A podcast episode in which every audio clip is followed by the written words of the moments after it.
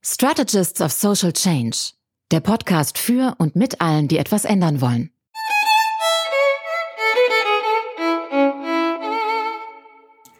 Herzlich willkommen zurück, liebe Freunde des Wandels. Vor mir sitzt ein Gast. Ähm, sie ist einen spannenden Weg gegangen von der Politikberatung zur Gründung einer eigenen Initiative. Sie ist die Mitgründerin und Co-Geschäftsführerin von Deutschland forstet auf. Herzlich willkommen, Gesa Müller-Schulz. Danke für die Einladung. Schön, dass du da bist. Gesa, was macht Deutschland forstet auf? Wir verbinden Menschen miteinander, die etwas anpacken wollen für mehr Klimaschutz und gegen das Waldsterben, vor allem hier vor Ort vor unserer Haustür, also in Deutschland. Und wie kam es dazu, dass du das gegründet hast? Das kam aus einer, ja, ich möchte schon fast sagen, großen Verzweiflung heraus. Ich habe mich ähm, nach der Geburt meiner Tochter intensiv mit den Klimakrisenfolgen auseinandergesetzt und ja, ich habe immer gedacht vorher, das wäre so eine Sache in 100, 200 Jahren. Und plötzlich habe ich realisiert, umso mehr ich mich in die wissenschaftlichen Paper, die ich dann angefangen habe zu lesen, ähm, begriffen, dass wir mittendrin sind und zwar überall auf diesem Planeten. Und das hat mir nicht für mich Angst gemacht, sondern für die Zukunft meiner Kinder. Und da wollte ich, habe ich immer wieder Möglichkeiten gesucht, selber aktiv zu werden über Parents for Future, ähm, über Extinction Rebellion. Ich bin da ganz viele Wege gegangen. Aber die Selbstwirksamkeit hat halt gefehlt. Und da ich so viel gelesen hatte, da wusste ich viel dann über die natürlichen Klimasenken oder CO2-Senken. Und das ist das Moor und der Wald unter anderem. Und ja, ich habe dann einfach irgendwann nur noch mit Leuten darüber gesprochen, dass wir mehr Bäume pflanzen müssen. Mhm. Und so ist das dann, aus diesem Gedanken heraus sind dann ganz viele andere Dinge entstanden, die letztlich zu der Gründung geführt haben. Und wie funktioniert das jetzt genau bei Deutschland forstet auf? Also äh, es führt dazu, dass mehr Bäume gepflanzt werden, aber wie kriegt ihr das hin? Die Forstleute und die Waldbesitzenden können sich bei uns auf unserer Website einloggen. Ganz so ähnlich, wie man das von Google oder von Facebook auch gewöhnt ist. Und dann kriegen sie eine Maske, in der sie eintragen, wo sie wann was pflanzen möchten und warum. Und diese Aktionen werden dann auf unserer Seite in Form einer Karte dargestellt, wo jeder reinzoomen kann und seinen Ort, wo er lebt oder Urlaub macht oder gerade studiert. Und ähm, in der Nähe sieht er dann, welche Orte, an welchen näheren Orten in diesem Herbst oder dann im Frühjahr gepflanzt wird. Und dann drückt er einfach mit der Maus drauf und dann kann er sich dort anmelden. Das ist ein ganz einfacher Prozess. Das soll allen überall sehr leicht möglich gemacht werden, mitzumachen.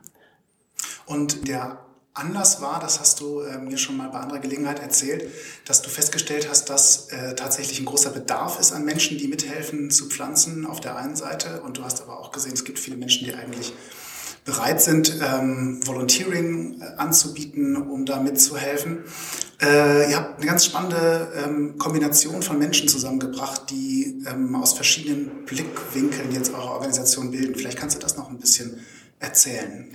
Ja, ich glaube, was mich ähm, extrem gehemmt hat anzufangen, war zum einen, dass ich gedacht hatte, das, was ich in meinem bisherigen Berufsleben gemacht habe, wenig wenig Sinn ergibt in dem, wo ich mich jetzt hin orientiert habe. Und das stimmt nicht, weil ich habe ja Kommunikation gelernt, ich habe mit Politik, Politikern und Politikerinnen gesprochen, ich habe viele Stakeholder ähm, in der Luft sozusagen, möchte ich mal sagen, ähm, gehalten und das ist genau das gleiche, was ich jetzt auch mache. Mein, mein ähm, Schwager hat die Seite, die erste Seite programmiert, es ist noch ein Freund dazugekommen, der Design macht oder die ganze Seite gedesignt hat. Mein Mann ist ähm, ehemaliger Gründer und äh, hat uns halt im Prinzip erklärt, an welche Schritte wir denken müssen und hat uns da durchgeführt.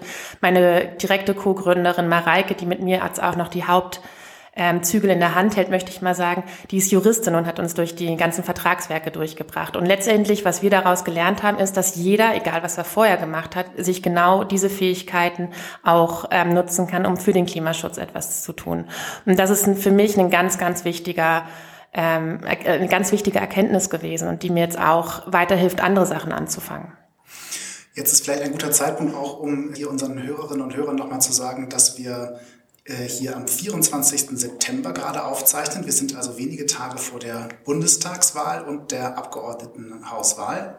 Hören werdet ihr das ein bisschen später, wenn das schon gelaufen ist. Aber das ist jetzt gerade relevant, denn Gesa, du kandidierst auch für das Berliner Abgeordnetenhaus. Was war der ausschlaggebende Punkt für dich zu sagen, mein zivilgesellschaftliches oder sozialunternehmerisches Engagement reicht nicht. Äh, ich möchte auch noch in der Politik kandidieren und, und dort meine Stimme einbringen. Also ich bin davon überzeugt, dass wenn wir, wenn wir alles was zusammen machen, dass wir eine ganze Menge bewegen können. Es ist schwierig, das als Einzelperson alleine anzupacken. Aber letztendlich werden wir immer wieder daran scheitern, wenn uns die Strukturen und das System quasi per se entgegenstehen. Und das kann man aber ändern. Und wir sind der Staat, wir sind die Demokratie. Und deswegen haben wir jeder an, also haben wir alle das Recht, uns aufzustellen und dieses System auch zu ändern in der Diskussion und in der ähm, ja, demokratischen Willensbildungsprozess. Und für mich war dann klar, dass ich mit meinen ganzen Privilegien, die ich habe, auch die Zeit aufbringen kann, ins Abgeordnetenhaus zu gehen, wenn wir da reingewählt werden. Wobei ich sagen muss, ich jetzt nicht für eine etablierte Partei angetreten bin, also für eine der Parteien, die schon im Abgeordnetenhaus sind, sondern wir, ich bin Teil einer kleineren Gruppe oder einer kleineren Partei, die Klimaliste Berlin. Wir rechnen uns schon aus, dass wir reinkommen. Wir hoffen natürlich sehr darauf. Wir haben alles gegeben die letzten Monate. Und unser Fokus und unser Plan ist, dass wir während Corona mit Familie, mit Beruf, mit ehrenamtlichem Engagement uns trotzdem jeden Abend noch hingesetzt haben und einen Plan für Berlin geschrieben haben, wie Berlin seinen Beitrag bringen kann, das 1,5 Grad, die 1,5 Grad Grenze nicht zu reißen. Und das ist eigentlich eine Erwartung, die ich an die Parteien habe, die schon im Abgeordnetenhaus sitzen. Und das, ähm, das habe ich, das hat mich schon vorher frustriert, bevor ich die Klimaliste gefunden hatte. Und dann war ich sehr glücklich, als ich gehört habe, dass es nicht nur mir so geht. Und dann haben wir uns hingesetzt und haben angefangen. Das war der wesentliche Grund, das wäre sonst meine nächste Frage gewesen. Mhm. Warum hast du dich entschieden, als du gesagt hast, okay, ich gehe, äh, ich kandidiere jetzt selbst äh, und versuche meine Stimme äh, da einzubringen, dass du nicht gesagt hast, ich versuche das im Rahmen einer der etablierten Parteien, den Klimadiskurs voranzubringen, da eine starke Stimme zu haben, da die Leute zu überzeugen, die vielleicht noch nicht ganz so weit sind ähm, und, und da das Thema voranzubringen, sondern in einer verhältnismäßig kleinen Partei, die auch zum ersten Mal überhaupt antritt. Genau, und ich glaube halt, dass eine neue Politik auch neue Gesichter braucht und Menschen, die neue, ja, aus ganz anderen Bereichen ihre, ihre Erfahrungen mitbringen. Ich glaube, das ist überlebenswichtig für eine Demokratie, dass nicht immer die gleichen Leute da sitzen. Und ich glaube, oder ich bin überzeugt davon, dass wenn diese Menschen das Problem mit verursacht haben oder zumindest nicht hingeschaut haben, dass es schwierig wird für diese Menschen, das Problem auch zu lösen. Das sieht man, finde ich, in diesem Wahlkampf ganz besonders von der stärksten Regierungspartei gerade.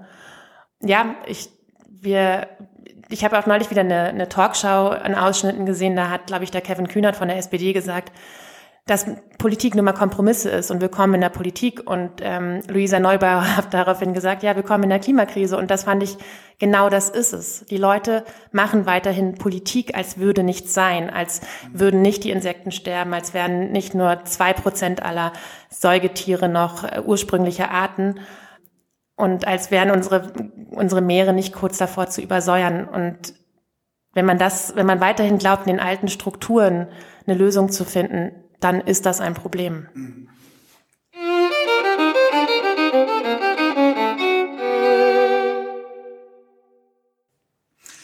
Du hast es gerade schon ein bisschen angedeutet, ähm, wie dein Weg verlaufen ist. Du hast das Handwerk der Politikberatung in einem Beratungsunternehmen gelernt. Genau. Du warst dann innerhalb der SPD in verschiedenen Funktionen. Spulen wir mal ganz weit zurück. Warum hast du dich ganz am Anfang deines Berufslebens äh, dafür entschieden, ich mache was mit Politikberatung? Ich war schon immer ein sehr interessierter Mensch an Politik und Geschichte. Das, ich weiß nicht warum. Ich glaube einfach, weil ich Geschichten mag. Und Geschichte oder Geschichten? Geschichten. Mhm. Und ich ähm, komme aus der Nähe von Gorleben und ich finde es schwierig, da nicht politisiert aufzuwachsen. Aber das liegt dann vielleicht auch wieder in mir. Es sind ja nicht alle mit uns auf die Straße gegangen damals. Und ich, ja, ich wollte erst journalistisch aktiv werden, hatte da vielleicht aber noch nicht genügend Mut, diesen, diesen für mich völlig fernen Beruf zu machen. Und die Agenturen bieten ein, wie du ja schon gesagt hast, ein gutes Handwerkszeug.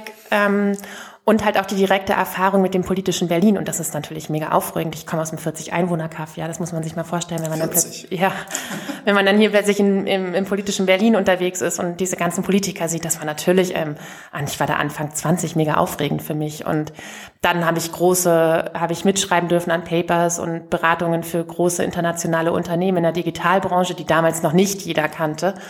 Und ähm, das war mega spannend.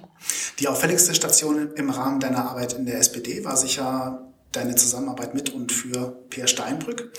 Auch während der Zeit, wo er Kanzlerkandidat war. Ja. Und das ist eine Phase, das erleben wir jetzt gerade nochmal neu in diesem Sommer, in der auf einem einzelnen Menschen ganz wahnsinnig viel Aufmerksamkeit und viel Erwartungsdruck liegt. Ähm, wie hast du diese Zeit erlebt an seiner Seite da?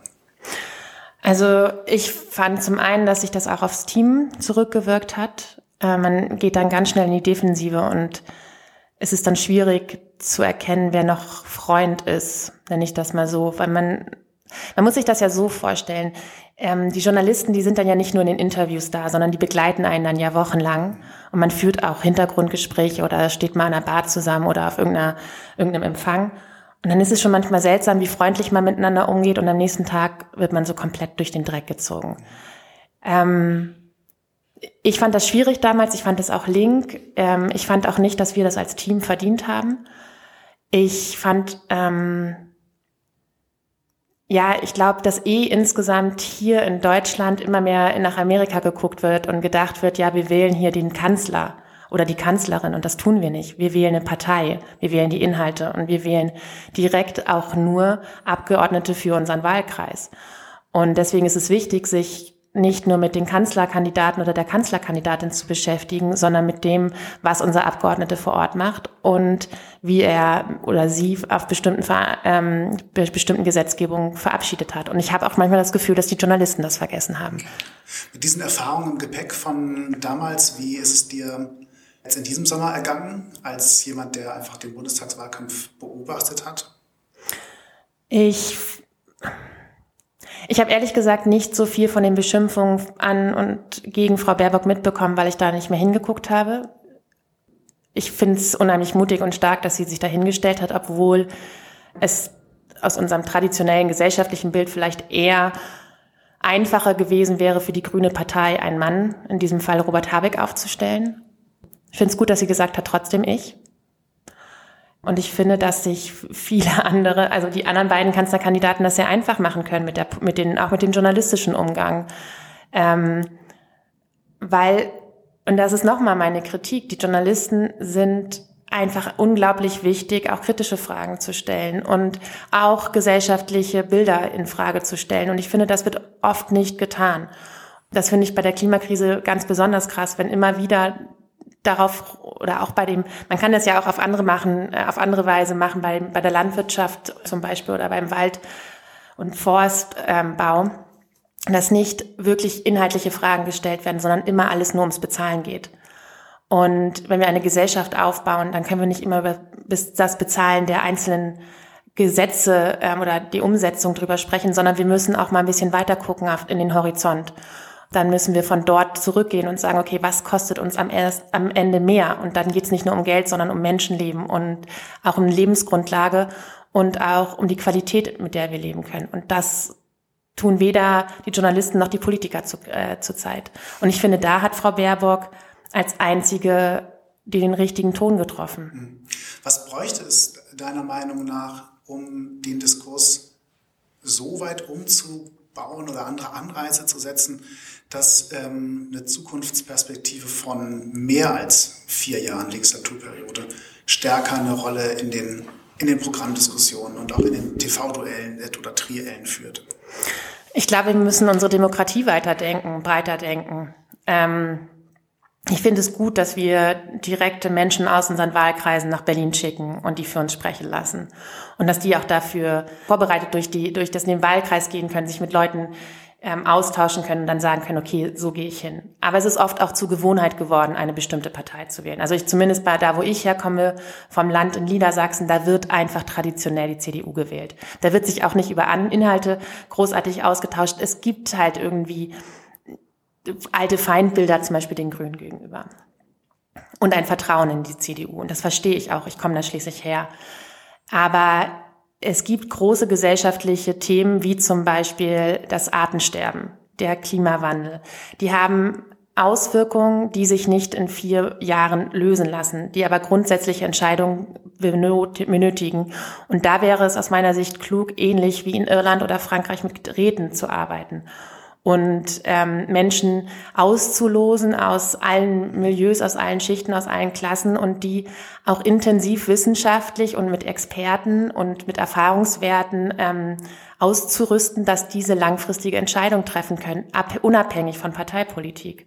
Und das wird aus meiner Sicht viel zu wenig hier in Deutschland diskutiert. Es hat hervorragende Ergebnisse in Irland gebracht, wo ein ähm, ein, es um Schwangerschaftsabbrüche ging. Und die Irländer sind urkatholisch haben sich vorher komplett dagegen ausgesprochen. Und als sie dann aber mit den gesellschaftlichen Auswirkungen in diesen Reden konfrontiert worden sind, wo auch Mediziner auf sie zugekommen sind, also sie umfassend zu dem Thema gebildet worden sind, da gab es ein klares Bekenntnis für das Recht der Frauen, ähm, Schwangerschaftsabbrüche zu machen. Und ich glaube, das zeigt, dass wenn man, dass man Zutrauen haben kann in uns, dass wir aufgeklärte Entscheidungen treffen können, wenn man uns lässt.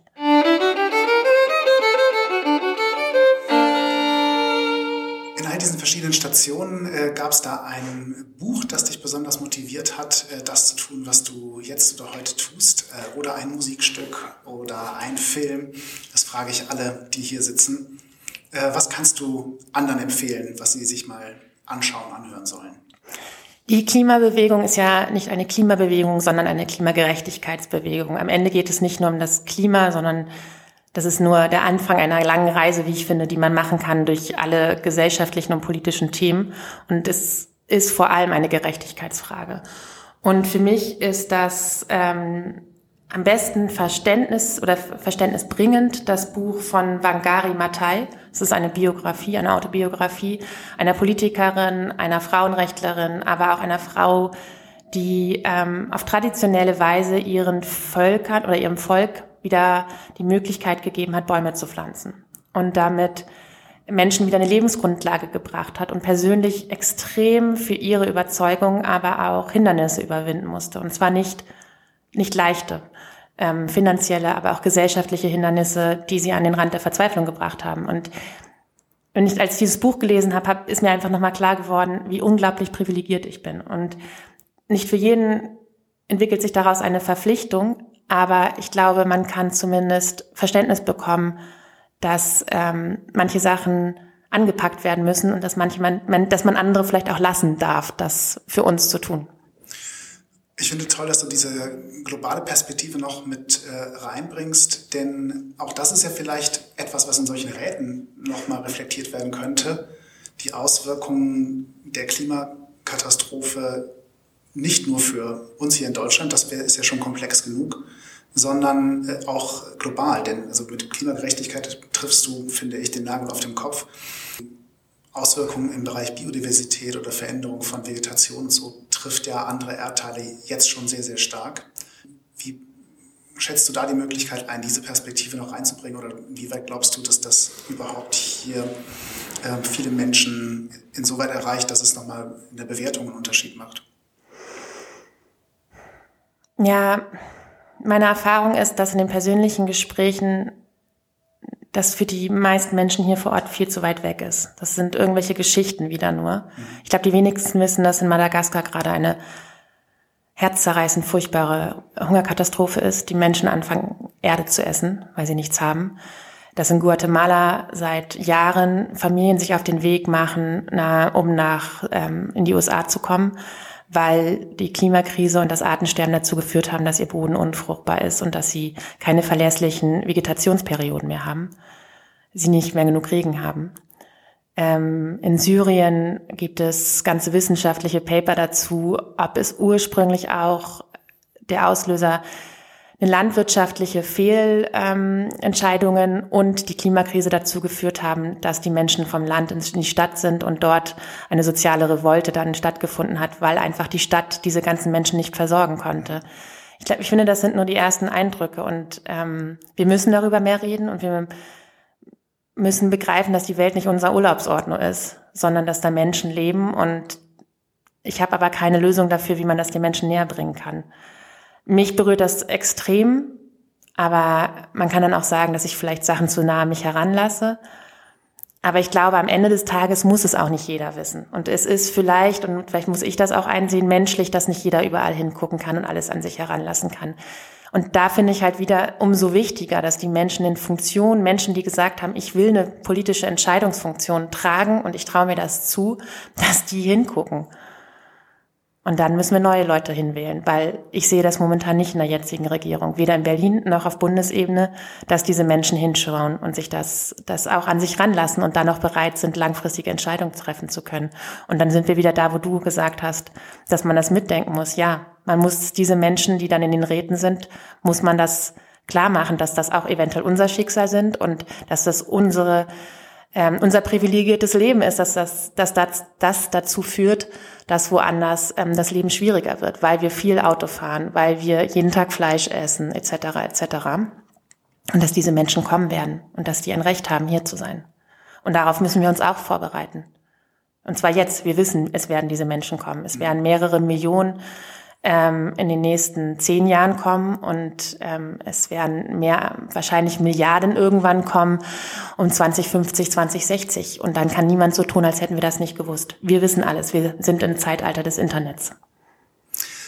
Ein starker Appell äh, an einer Stelle, die schon fast das Ende unseres Gesprächs ist. Aber ich möchte dich bitten, noch ähm, drei Sätze für mich zu vervollständigen.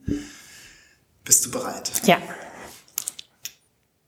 Die Aufmerksamkeitslogik im politischen Geschäft ist kurzlebig. Ähm, hätte ich einen Wunsch für meine Organisation frei, dann. Dass sich unser Zweck und Sinn hinfällig geworden ist, weil Europa grünt und blüht. Das Schöne am politischen Berlin ist, dass dass die ARD eine Kneipe hat, mit der man extrem gut auf das Paul-Löbe-Haus und das Bundeskanzleramt gucken kann und abends ab 18 Uhr einen Aperol Spritz trinken kann und einfach mal das politische, politische Berlin, politisches Berlin sein lassen kann. Ich hoffe, dass ähm, du und viele andere noch häufig Gelegenheit dazu haben werden, da anzustoßen. Das war Gesa Müller-Schulz hier bei SSC die Mitgründerin und Geschäftsführerin von Deutschland Forstet auf. Tun wir was dazu.